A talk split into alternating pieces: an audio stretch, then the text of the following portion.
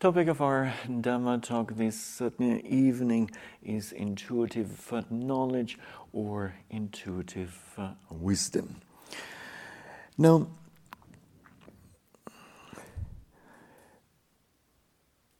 the philosophy of uh, the Greeks and uh, then later you know, philosophers, certain European philosophers, and uh, North American you know, philosophers you know, can be described as an effort to balance the world upon thought. And certainly, this is a statement certainly made by Nolan Pliny Jacobson in his book, The Heart of Buddhist Philosophy, on page 45. And you know, what he does in, you know, in his book, he discusses well, parallels and differences between, uh, well, uh, the philosophy of the Greeks and then uh, meditation practice.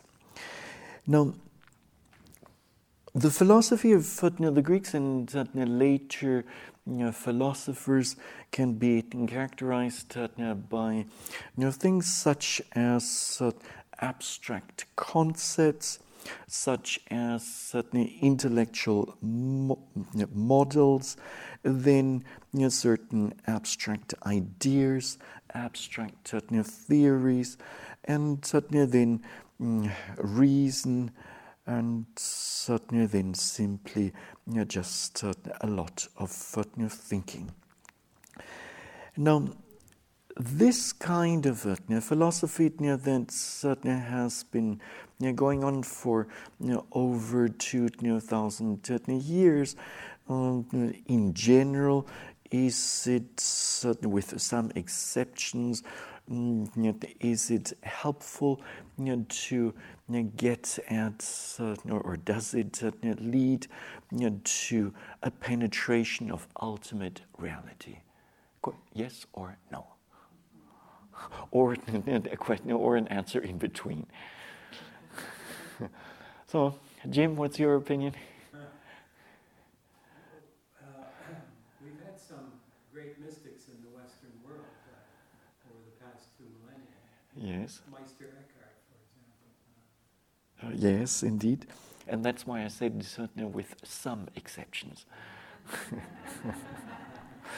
and so, can you think of another exception? Pardon me? Spinoza. Spinoza.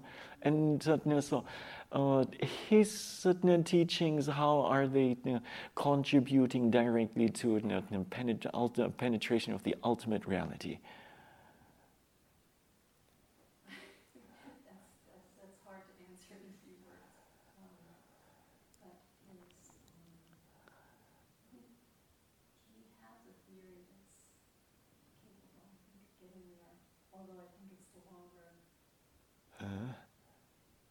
Well, so I will take your word and read up more on Spinoza. Well, there's one clear example of a Greek philosopher who did mention things that are pretty much familiar to what we experience in the meditation practice, and this is uh, Heraclite. And one of his uh, teachings was, or part of his uh, philosophy was that you can never step into the same river twice. And so this is a philosophy of change. So, at a very, very early point uh, in time, did he realize you know, that formations undergo change, and so, that this is a cardinal aspect of human existence? And so, in this respect, he very much then uh, agreed with the teachings of the Buddha. Now, so through all these abstract concepts, models, ideas, certain theories, and certain, and, and certain thoughts, we do not, for the most part, do not gain uh, any direct access to ultimate uh, reality. And um, um, isn't it that certainly in our you know, Vipassana you know, practice, you know, we are closer to you know, what we discussed in an earlier Dhamma talk, closer to Vipassana phenomenology.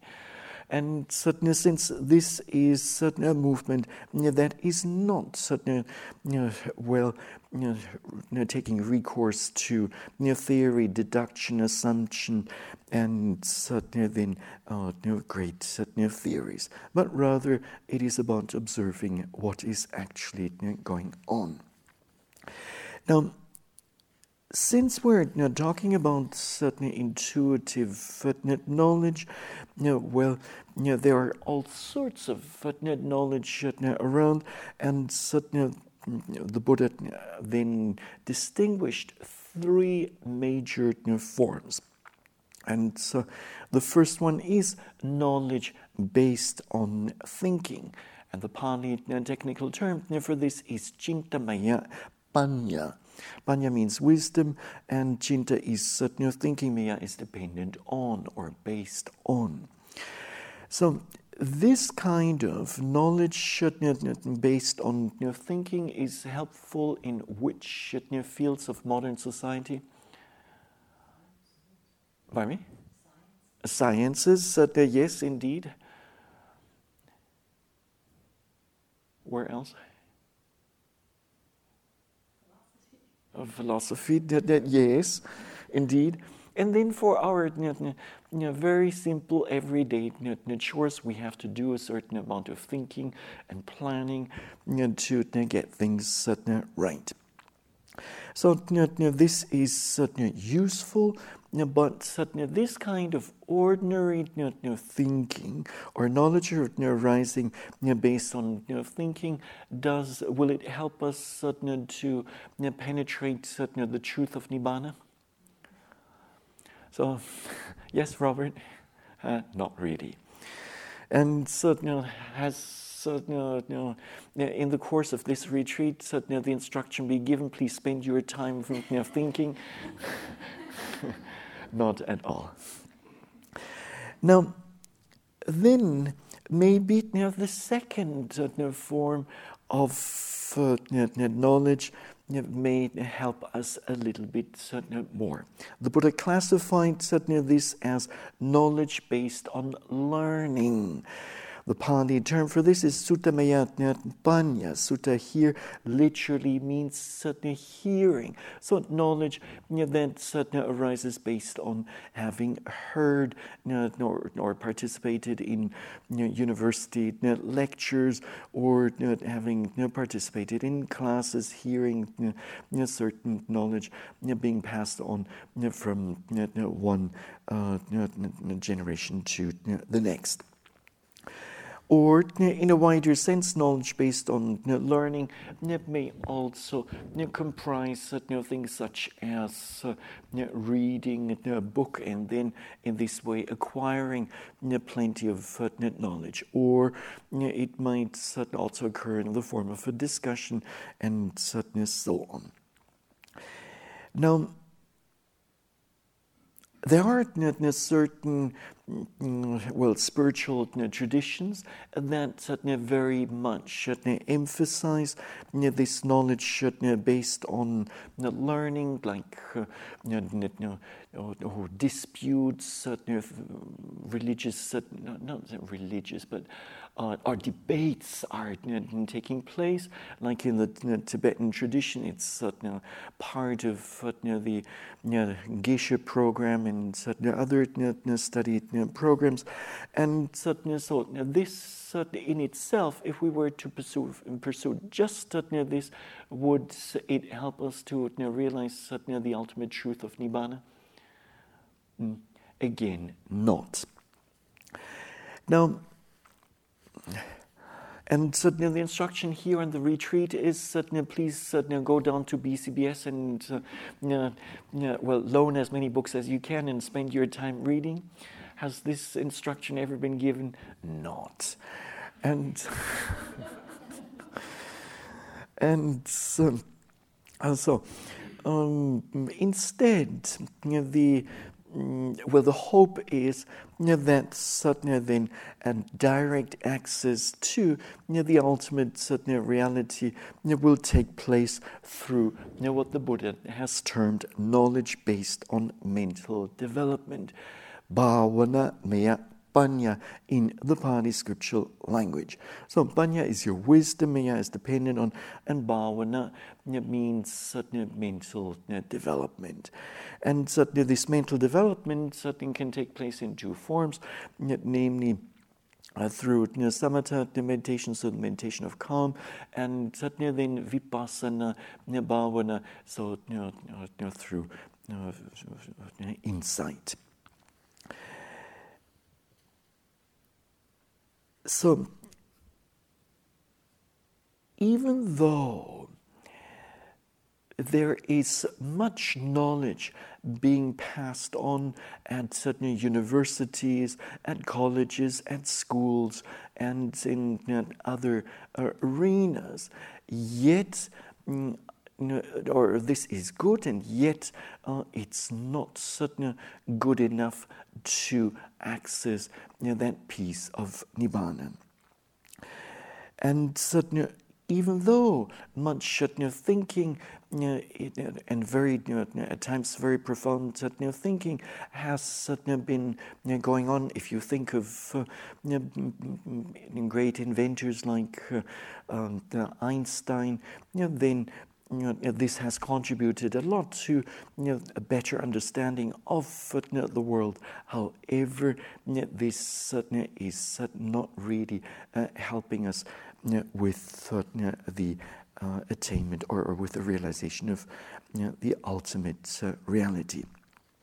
So there is this third category that is quite different from the well-known um, first and first two approaches, and that namely an approach that proceeds through sitting still, not reading books, not um, or particularly encouraging the thinking, and certainly also not certainly through debate and uh, the like.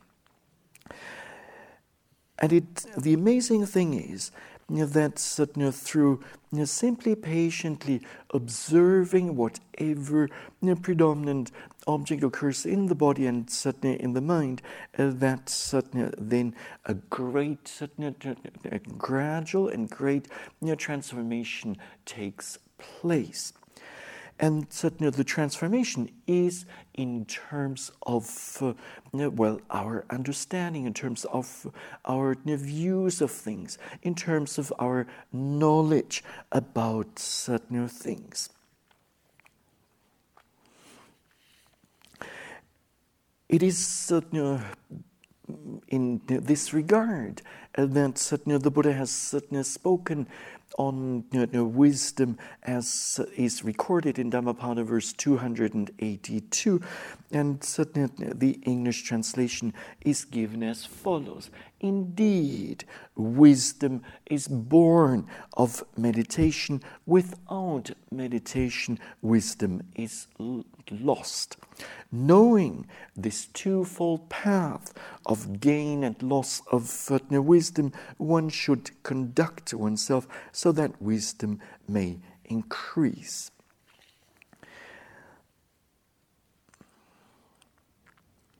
Now, there are many different kinds of knowledge around and uh, in in the world, and uh, what we want to deal with today is that knowledge, intuitive knowledge, or wisdom that consists in insight knowledge associated with profitable consciousness, or to put it differently, associated with wholesome uh, consciousness.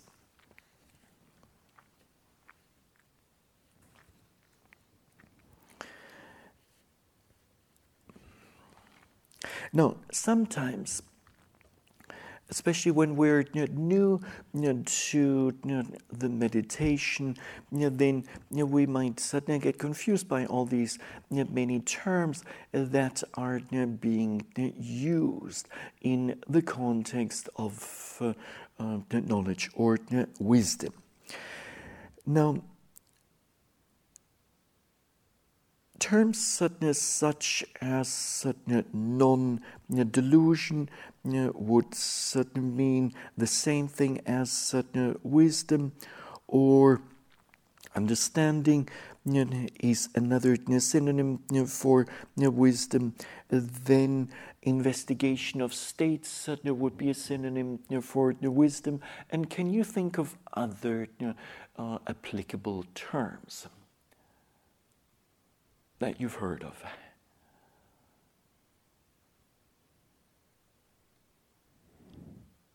Well, in the context of the Eightfold Noble Path, which term is used, Buckley? Right view, right understanding, there you go.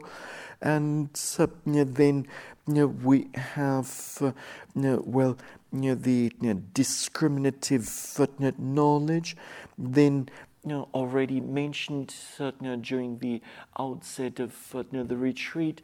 You know, there's you know, the incipient knowledge known as clear comprehension, sampajanya in Pali, and then uh, we have uh, the power of wisdom, we have the faculty of wisdom, and suddenly then we have wisdom like a sword, and suddenly then we have wisdom like a light, and then mm, yeah, these are the major ones. Oh, and then we also have uh, vision, namely vidya in the Pali scriptural language. Non bewilderment would be another term. Non bewilderment, non confusion, non delusion.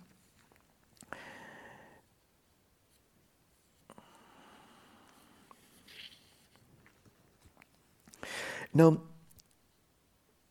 this certain knowledge, intuitive knowledge or intuitive wisdom, in the you know, Visuddhimagga, the path of you purification, has been classified in different ways, and firstly as having the characteristic of penetrating the individual essences of states and so, in that sense, it is of one kind. And this certainly then leads us you know, to you know, the classical fourfold definition of intuitive knowledge or wisdom as certain, first of all, mm, having or knowing things as they really are, and its characteristic of Satna knowledge is certain as penetrating you know, things according to their intrinsic nature, essential nature. Now, what does this mean in practice? To start uh, with the opposite, namely, we sit in meditation with eyes closed, we follow the instructions, and uh, we observe uh, the rising and falling movement of uh, the abdomen. And suddenly then you know, we sit there and suddenly we kind, we're not really mindful, we daydream, and suddenly then all you know, that is suddenly being you know, known about, or yeah, well, you know, glimpsed about uh, you know, the rising is that uh, when it occurs, it rises, and when the you know, falling occurs, it f- falls. Or sometimes even less than this, there's just some movement there and uh, you know, one doesn't quite know, you know, whether it's a movement of maybe a muscle or you know, the abdomen or something else.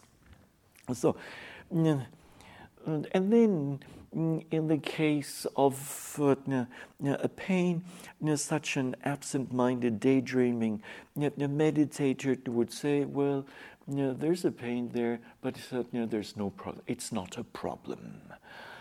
And so you know, such a statement, does it really reveal you know, penetrating the intrinsic or essential nature of the pain?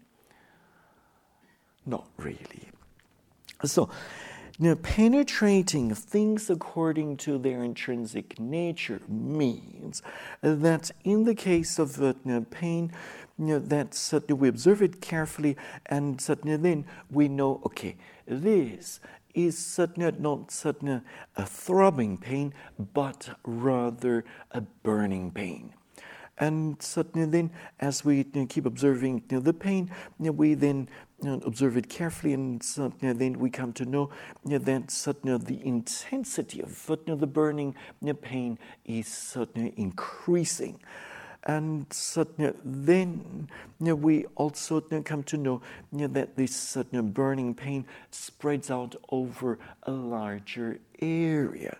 And suddenly then we come to know that certainly this burning pain well, uh, it intensifies, it spreads out over a larger area, then uh, it decreases in its uh, intensity, then it contracts, and eventually it's gone. So we come to know uh, its uh, well transitory nature. So the impermanent characteristic of it. And then if some other pain occurs at a different time in our sitting, and suddenly we you know, then carefully observe it, and suddenly we know, okay, this time around, you know, or, or, this pain you know, is of a different nature, namely, it's solid, hard, rock hard, and then you know, when you observing it you know, for quite some time, gradually it starts breaking apart, and it, part, breaks apart into parts of hardness, and then when we focus on one you know, part of uh, hardness, this too you know, breaks up into smaller you know, bits and pieces, and so on. So and so, then eventually, the this hard pain then vanishes altogether. So this would be knowing a, a second pain as being quite different from the first pain. And so in this way we know, you know well, you know, the Mm, essential nature, the specific quality of an object. Now, the function of certain intuitive wisdom or intuitive certain knowledge is certainly given as to illuminate know, the object, objective certain field like a lamp. So, in other words, certainly mm, its function is to dispel darkness. Now, darkness is said to be present when the mental defilements conceal the as individual essences of objects. And certainly so, when mental defilements are present, then we cannot correctly you know, say that certain wisdom, intuitive wisdom, is certainly present. Intuitive wisdom occurs you know, when ignorance is absent, and when ignorance is absent, all other you know, mental defilements are also absent. And so, um, when you wisdom is certainly present, then its function is to remove that and darkness of unknowing, and certainly thus we clearly see an object as it really is. And so in the course of our meditation practice, we all start at point zero, and at that point we don't know very much at all, and we're basically in the dark about the nature of formations. But then, if we keep carefully observing formations as they happen gradually, we then get a better understanding. And certainly, so the manifestation of uh, intuitive knowledge or intuitive uh, wisdom is certainly given as non delusion, non bewilderment, and non confusion. And certainly, so if previously if previously we were not so sure whether a self exists or not, after a while of practice, the answer comes up, and we know at least at times the self is uh, not really existing. It's just a concept. Now, can you think from your own practice of another example of it dispelling of uh, or, or non bewilderment, non delusion, non confusion. Practical um, example. How at first there was delusion and then uh, a so called aha uh, experience took place. Yes, Buckley. Well, thoughts really don't require that there's ownership. Ah, yes, indeed. And so, so for you, this was a major uh, turning point. Yes. Mm-hmm. Good. And anything else? No, the, yes. In which sense? Just, just to see the, the separation. Yes. Okay. Good. Any anything else? I like the example of, uh, that U Pandita gives of uh, a line across uh, a road.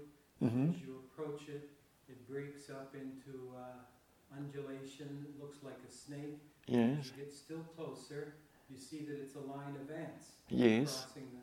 So, so uh, uh, as approaching it, the closer you get to it, uh, the more you see it clearly.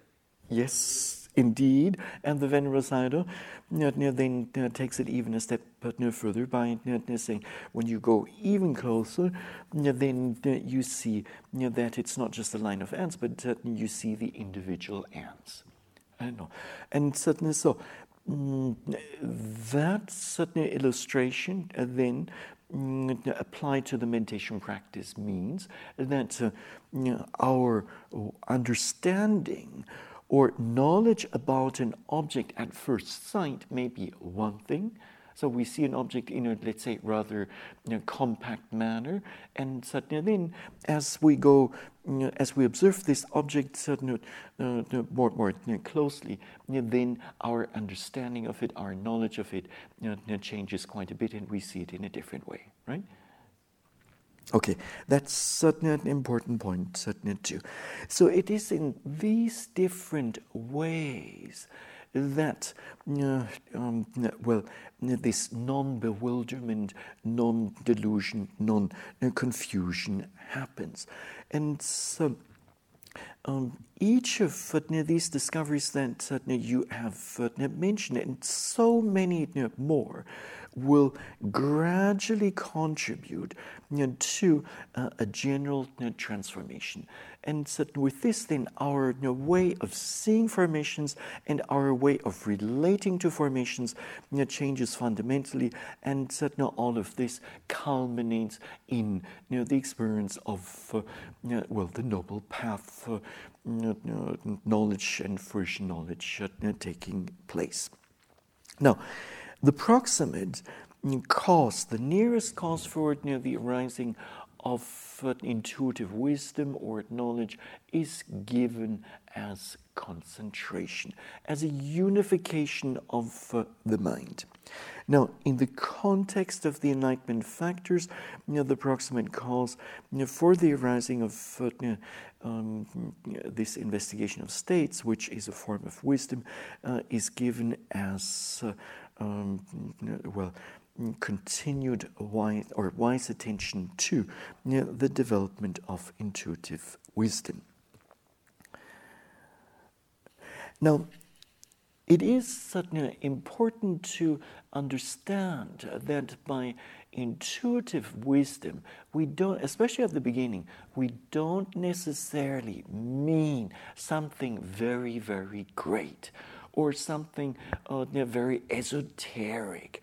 And uh, we don't have to you know, think you know, that it's certainly something you know, that is well uh, handed down to us by the grace of some supreme being.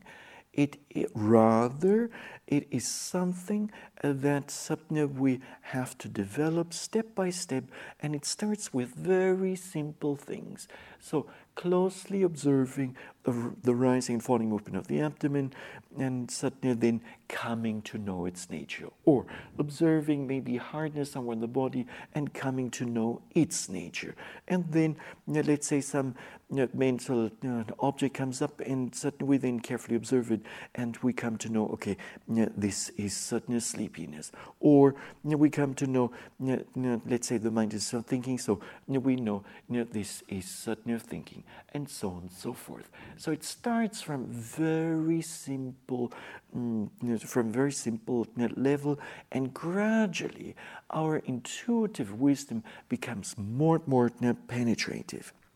And more and more complex certain things are uh, understood until finally, then you know, uh, an intuitive understanding or knowledge or wisdom of uh, ultimate of the ultimate reality of uh, nibbana uh, is there. Now, the path of purification, Visuddhi Magga, then classifies that knowledge in yet another way we won't have time to go into all of these different ways, but this second one is certainly useful in the context of our discussion. Namely, it says mm, intuitive knowledge is of two kinds. And can you think, do you have an idea of what those two kinds could be?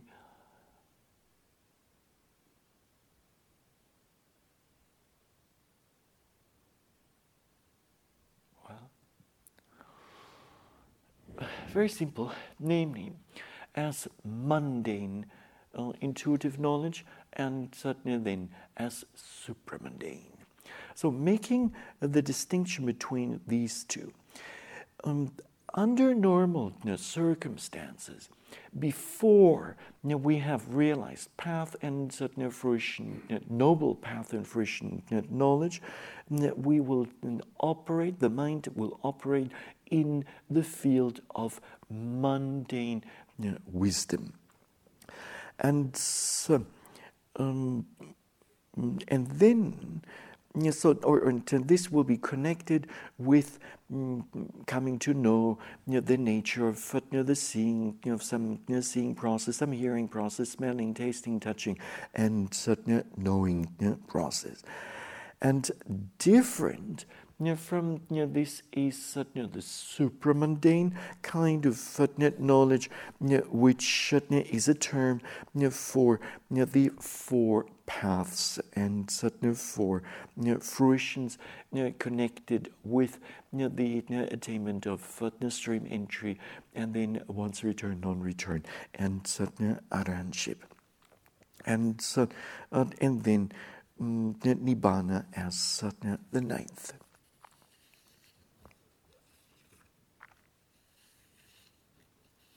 Now, the classification of intuitive knowledge or wisdom as uh, threefold, we've actually you know, discussed at the very outset of this talk, namely dividing knowledge as uh, um, knowledge based on thinking, knowledge based on hearing, and then knowledge based on uh, mental uh, development. Now, a number of factors have been proposed mm, in the text by the Buddha as certain contributing to the arising of intuitive wisdom. And um, they are, in the Pali scriptural language, referred to as panya patilabha karana. And uh, what do you think? From your experience, what uh, are major factors that contribute you know, to the arising of uh, intuitive wisdom or you know, to the acquisition of intuitive wisdom? Yes, Buckley? tranquility. Tranquility, yes. What else, Susan? What's that? Continuity, yes. Continuity of uh, what? Of thinking? Ah, of mindfulness. Yes, indeed. And then, what else? So, mm, mm, mm, tranquility, mindfulness. Concentration. Yes. And Buckley? Investigation. Oh, investigation, yes. Bill?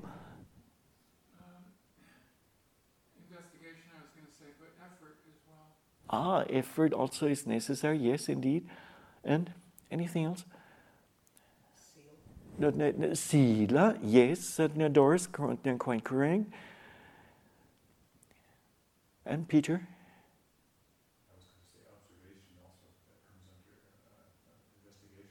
Yes.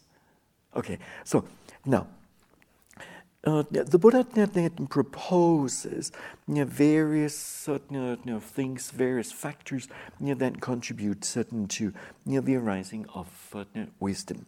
First of all, a very short discourse um, from the fifth collection, or from the fifth volume of the Samyutta Nikaya, section 411. And there it says, Bhikkhus, bhikkhunis, and lay meditators these four things, when developed and cultivated, lead to greatness of wisdom. What for? And the first one is, in very general terms, association with mm, the text says here superior persons. So, know, persons who've uh, uh, gained the Dhamma. And then, secondly, hearing the true Dhamma. And then, number three, careful attention to it. And then, number, number then careful attention is number three. And number four is practice in accordance with the Dhamma. So, um, when you know, we are you know, mostly interested you know, to have fun in life, you then we will go to places like Disneyland, and uh, then we might uh, spend spend our time just uh, enjoying, and we might or the thought of uh, maybe you know, going you know, to a monastery and approaching some you know, wise person there, or going to a meditation center and suddenly then approaching some teacher there. This thought might not even cross our mind. And so, mm, not associating mm, or, or you know, by you know, going to you know, Disneyland, then are you likely to get to hear the true Dhamma there? Uh, obviously, not. And so, association with the wise or superior persons is an important first step. And then hearing the true Dhamma. It seems like a very simple statement. Now, there are obstructions nonetheless.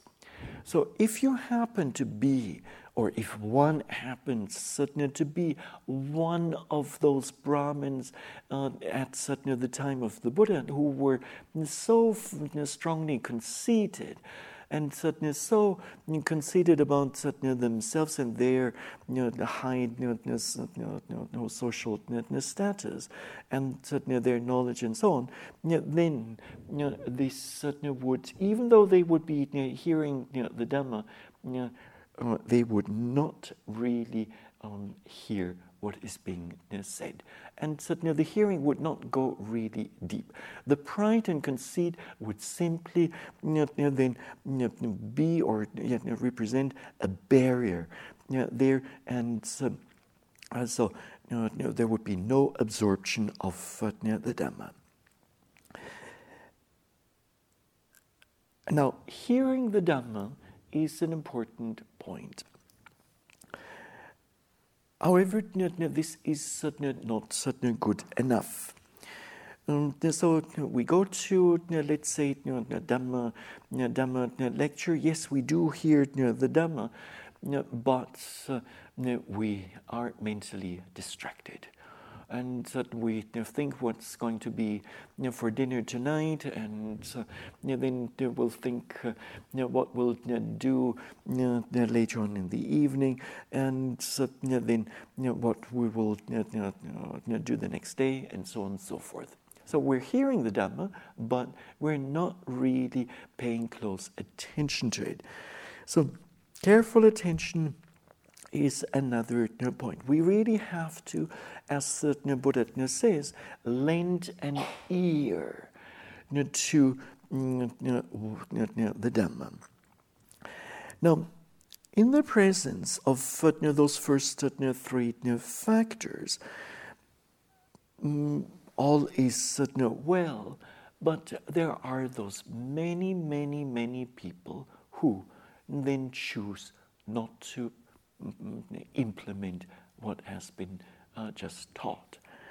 And so, so you know, then you know, there is Mm, you will find such uh, people you know, happily you know, perform acts of generosity. They'll happily observe the eight precepts. And then, when it comes to the actual practice of the Dhamma, let's say to spend just one single day in retreat, they say, Sorry, this will be for my next lifetime. And so, and so it does certainly require a certain willingness to actually you know, then um, practice in accordance with the Dhamma. So when these four factors are fulfilled, then we're heading in the right direction. Now, these four factors are still very general in nature. The points that you have uh, mentioned earlier on are much more specific. Now, in the Samyutta Nikaya, in its certain first certain collection, there is certain the short certain discourse entitled certain the Chandan or Chandana, and certain the relevant certain verse or two verses were mentioned during the opening talk at the beginning of the retreat. And certain what were now the qualities mentioned there by the Buddha? Do you remember? Ah, no, no, even prior to that. So, the verse on uh, the verse uttered by the Buddha too, near the Devata, near the young Devata Chandana. What does one need to do to find a good certain hold? And to cross over the, the flood so difficult to cross. Yes, Bill? Yes, one needs to be ardent. And clearly comprehending is not uh, mentioned there. Oh, upright, that's all from the, yeah, that's from the Metta Sutta. Well, mm, yes, indeed. And so, so you know, we need to, first of all, or Doris mentioned one point early on, we need to be established in virtue, and certainly then we need the mind needs to be well concentrated. And certainly then also and certainly then furthermore we need certain ardent energy atapa in the Pali scriptural language. And then also we need to be resolute.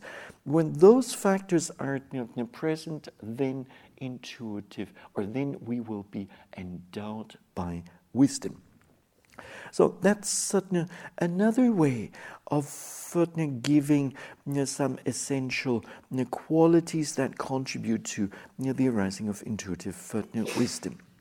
Now, there is the so-called certain stock passage which has been referred to as, as describing the gradual path of training.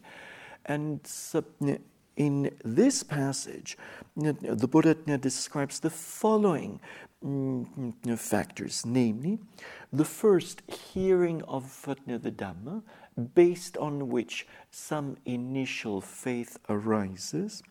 And certainly this then leads to right thoughts, such as uh, the thoughts of renunciation. And then this in turn, or the next step, then consists in well, taking, taking the precepts and living according to the precepts. And certainly then, you know, the next step is certainly restraint of the senses, indriya samvara sila. And certainly then, with the help of uh, um, yeah, with the help of mindfulness and certainly then clear comprehension, we then overcome the hindrances or, or no, sorry, we then require mindfulness and clear comprehension, and certainly then when the hindrances come up, through you know, through effort, through mindfulness, and through you know, concentration, we then overcome those certain hindrances, and certain concentration then becomes full concentration, and certainly this eventually will lead to the arising of intuitive insight. Now, in the tenth in the tenth collection of you know, discourses from the Samyutta Nikaya you know, section or you know, Sutta 12, we have one question verse of uh, attributed to Alavaka, and then uh, in response certainly to this, the Buddha then gives a reply. And certainly, so there are several questions. We just go into the first question, namely, how does one gain wisdom? And to this, the Buddha answers, placing faith in the Dhamma of the Arahants for the attainment of Nibbana, from desire to learn, one gains wisdom. If one is diligent and astute. And the, the corresponding Pali for this is Saddahano Arahatam Dhammam Nibbana Patiya Sussusam Labhate Panyam Apamato Vichakano. Now, the Saratthappakasini, which is certainly the commentary to you know, the Samyutta Nikaya, explains certainly this as certainly well you know, placing faith in you know, the Buddha, uh, no, sorry, in the Dhamma you know, of in in the you know, Dhamma you know, by you know, which the Arahants, the Buddhas, you know, Pacceka Buddhas, and certain disciples attained uh, Nibbana. And it is out of faith that one then approaches a teacher, lends an ear, and hears you know, the Dhamma. And so, so then, lending an ear and hearing the Dhamma, one then gradually gains a desire you know, to learn. So one wants to learn more, and more about it.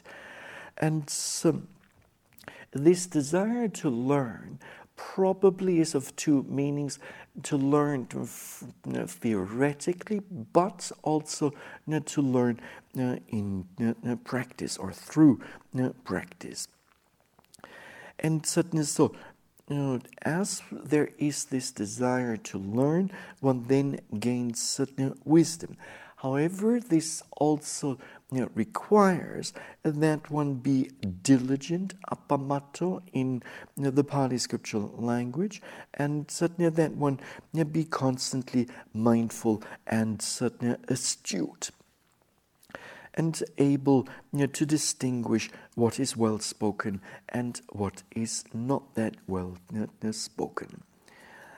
So you know, to you know, differentiate what uh, is certainly really essential and what not. And it sure seems to me that Sayadaw, the Venerable Sayadaw U Pandita Bhivamsa, when he speaks of the factors, you know, frequently speaks of you know, the factors that contribute you know, to the arising of wisdom. He has made use of this passage and he says that first there needs to be faith. Based on faith, there will be a desire to practice. With this, then one will aim the our, one's attention at or one's mind carefully at the object. Some effort will be there. So with effort, the mind will be propelled towards the object. This then results in mindfulness, and when mindfulness is present over a long or sustained, then it results in concentration, and then concentration leads to the arising of uh, wisdom. So, what we find in all of these certain cases you know, wisdom is certainly the result or you know, the end product of you know, a series of other you know, steps that we need to mm, that we need to pass through, or certain qualities that certainly we need to develop. And so, you know, for instance, in the last case, case, when faith is present, a desire to practice is there, aiming and effort is there, mindfulness and concentration are there, you know, then you know, intuitive wisdom is the natural outcome of this. So you know, then you don't actually need to do that much anymore. However, if one of those earlier factors is missing, and missing you know, here could mean missing just for a moment or two, you know, then you know, for that certain moment or two, intuitive wisdom will not be present. Now, since we are living in a fast moving world, we might also be tremendously interested in having uh, or in a fast acquisition of intuitive wisdom. So, the Patisambhida Magga, you know, the path of uh, discrimination, you know, gives uh, some interesting aspects in this regard. Namely, it says there are certain you know, certain factors that lead to a state of quick understanding. And those are quickly perfecting virtue. So you come to a retreat, you take the precepts, and then from day onwards, you will not bring you will not break the precepts a single time. And so, and then the second factor is quickly perfecting restraint of the senses. And so, without much um, encouragement from you know, the teacher, you, know, you, hear restraint of the senses, it makes sense to you, and suddenly you, you apply it right away.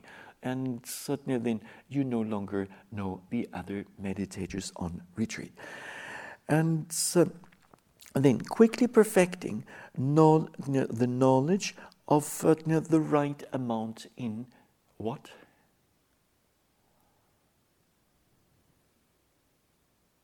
It comes as a surprise. Right amount in eating. Now, know, when we are new on a retreat, you know, you know, new on a retreat and also new to the meditation practice. You know, then you know, around certain food, we you know, oftentimes you know, we make uh, you know, mistakes, and you know, during the early days, because the practice is so difficult, so much physical and mental suffering is coming up. the well, the result of this is what? Eating less or more? Overeating. And then when we overeat, the result of this is uh, sloth and torpor. There you go. And certainly then on other on some other occasion we might certainly say, okay, now I've gone, I've learned it, you know, a serious lesson here about not eating too much, and certainly then one decides certainly to eat very little, and as a result of this, one ends up with a hungry stomach around uh, six or seven o'clock in the evening. So that certainly then won't work either. So it is by way of uh, mm, experimenting a little bit that certain one then gradually finds the right uh, balance in terms of food, neither taking too much of it nor too little. Now, the Visuddhi, uh, the you know, Patisambhida Magga, then you know, yet gives a number of other points, such as quickly perfecting devotion to wakefulness, jagariya, and so really assuring that one spends most of one's time not uh, overwhelmed by sloth and torpor, drowsiness and nodding head, but rather with a wakeful uh, mindset that is wakeful and Satya then quickly perfecting the Dhamma of virtue, quickly perfecting the Dhamma of concentration, quickly perfecting the Dhamma of liberation, and then the Dhamma of knowledge and vision of liberation. And so, you know, followed by you know, concentration is actually you know, quickly perfecting the Dhamma of uh, you know, wisdom, and this certain, then in turn, after liberation, will lead to the, the Dhamma of knowledge and vision of uh, liberation.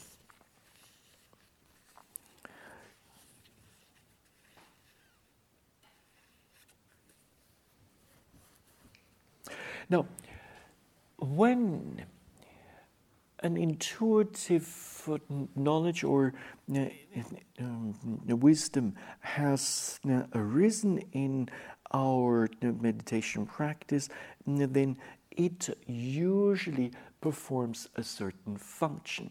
So this happens not just uh, without any uh, any effect, but there will be effect. And so, to give you, some very obvious example,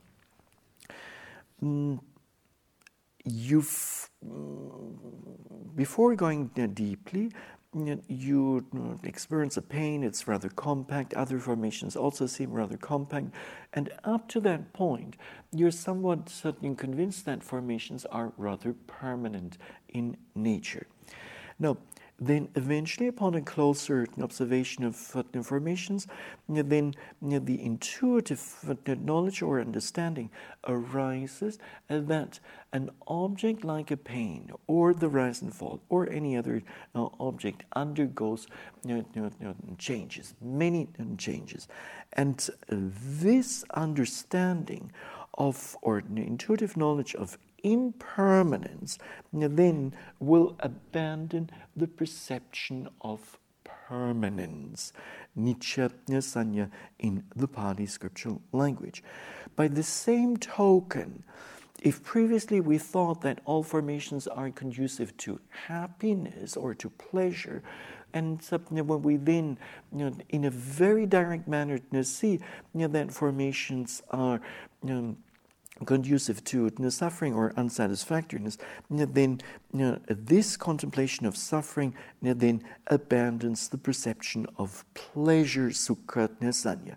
The same thing then also applies to gaining um, gaining an understanding or contemplating non-self or uh, understanding non-self and certainly with this uh, it abandons the wrongful perception of a self now, at a later point in the practice, a meditator might be contemplating mm, or experiencing you know, that formations are rather you know, disenchanting, and suddenly this then, in turn, will abandon, will perform which function? It will abandon what? No, close to it. What's that? Greed. Uh, uh, yes, uh, well, you know, the texts are more specific, namely delight. So, seeing formations as disenchanting, you know, somewhat getting disappointed with formations, abandons our you know, taking delight in formations. And there's much more of this delighting in formations than we normally think.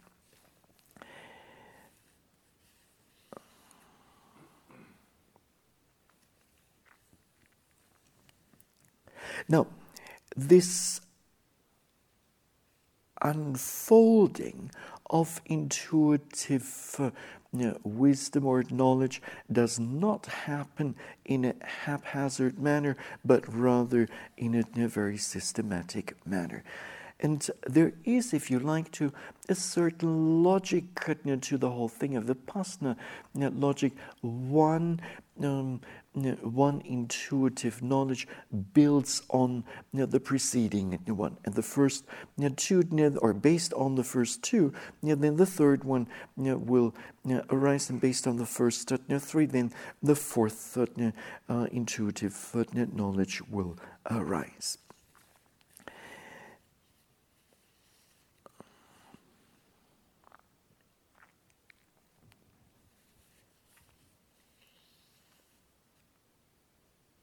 Now, the Buddha in you know, Dhammapada verse 200 you know, makes an interesting you know, statement about wisdom, the correlation between wisdom and happiness.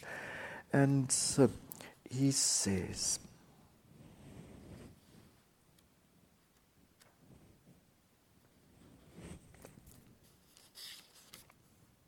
namely, indeed, we live very happily without any anxiety.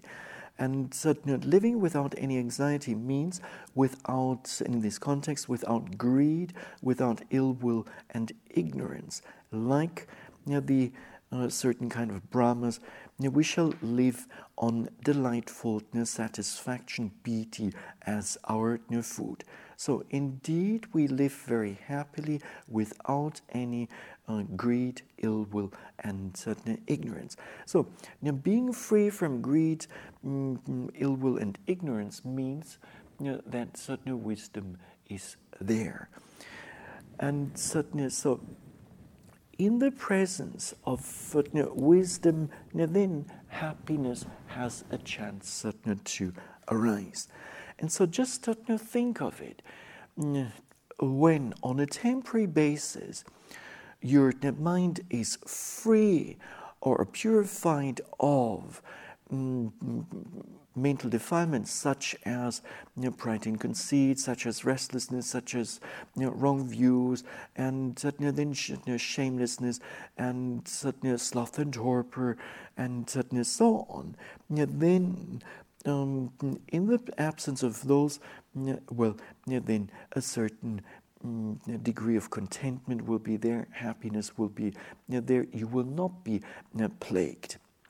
And keep in mind that mental uh, defilements are said to torment. So, in other words, they are conducive to suffering. So, if uh, we truly want to find happiness, you know, then uh, it's good you know, to develop as to purify the mind as much as possible, and uh, develop as much wisdom as possible. Now, Briefly, and I think I've stated uh, this already, you know, there is a certain interdependence between intuitive wisdom and sadhana sila. You know, so, uh, being established in know, sila, ensuring that our know, physical and verbal conduct is uh, pure, then contributes to the arising of intuitive wisdom. And intuitive wisdom, in turn, then with a deeper understanding of uh, what is happening in the body and in you know, the mind will help us to uh, keep the precepts better, such as you know, when we discover, uh, let's say, an unwholesome uh, intention or to, an intention to do something unwholesome. So, being mindful of this and uh, not immediately acting on it then means that we do not certain transgress the precepts. Then there is certain, or as mentioned, uh, already in uh, uh, well in earlier context, you know, close connection between you know, concentration and uh, uh, intuitive wisdom. It is only you know, when the mind is relatively concentrated that uh, intuitive wisdom can arise. And this concentration, you know, in the context of the Vipassana meditation, is you know, based on Khanika Samadhi, namely momentary concentration. And so, you know, if a meditator has done some uh, earlier samatha practice, then that concentration would certainly then contribute to an overall stronger concentration.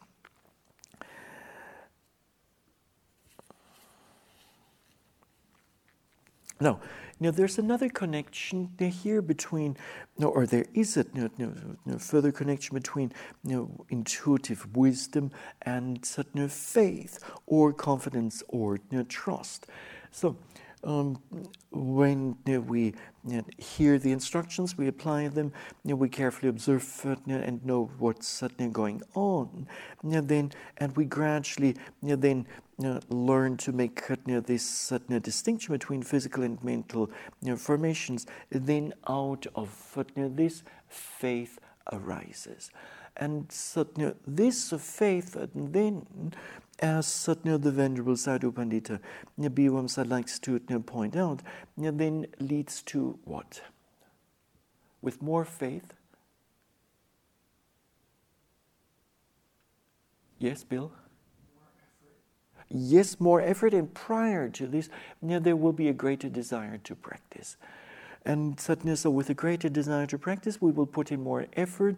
When we put in more effort, plus aiming is there, then our mindfulness will deepen and will be more sustained from moment to moment. And this, in turn, then contributes to a strengthening of concentration, and this, in turn, then will lead to the arising of more intuitive wisdom.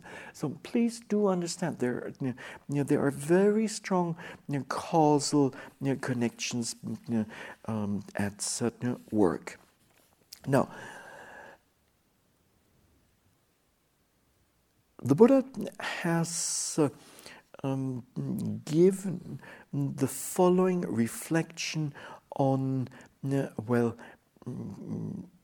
doing the practice, on giving guidance, and certainly then uh, who has to do the practice.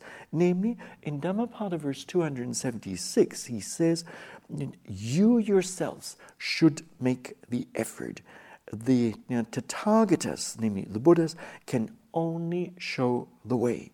Those who practice tranquility and insight meditation are freed you know, from the bond of Mara. And Mara are your mental person, is the mental, is the person, personification of the mental defilements. And so you yourself should certainly make the effort. The Tathagatas can only show the way. So the Tathagatas, the Buddhas certainly give an outline of how to practice and certainly then we actually need to put in the effort ourselves.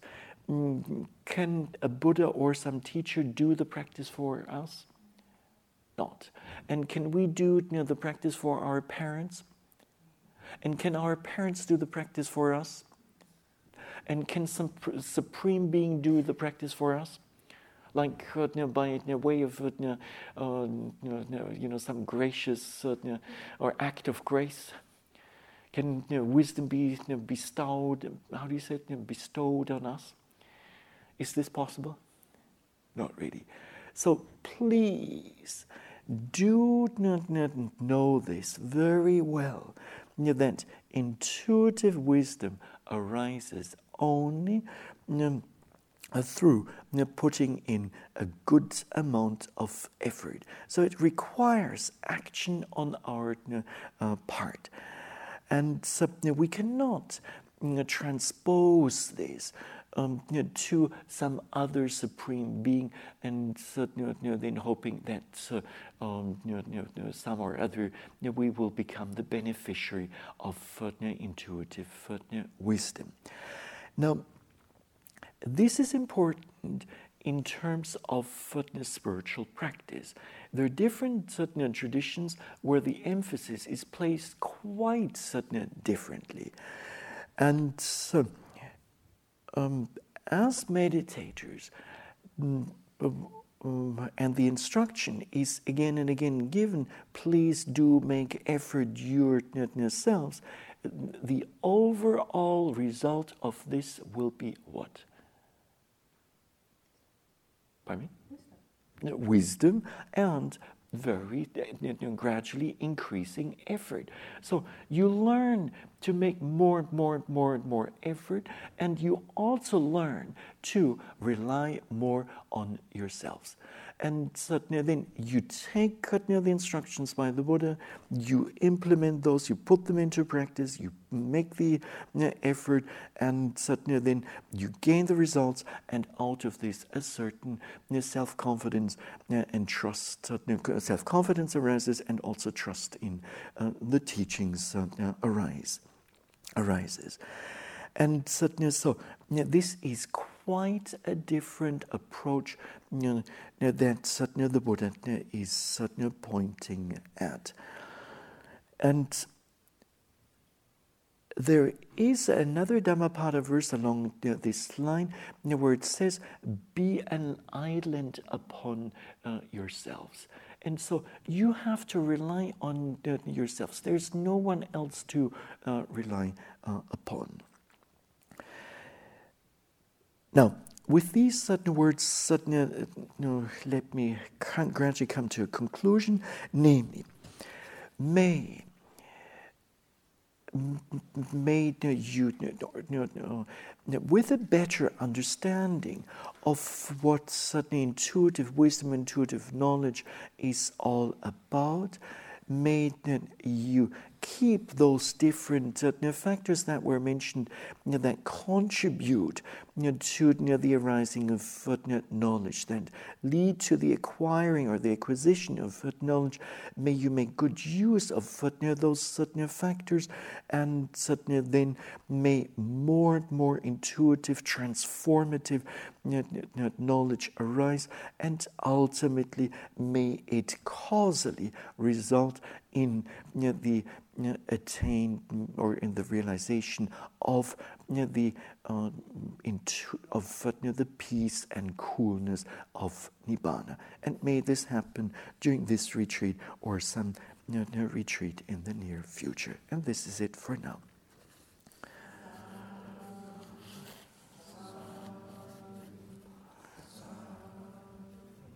And may the light of wisdom shine forth.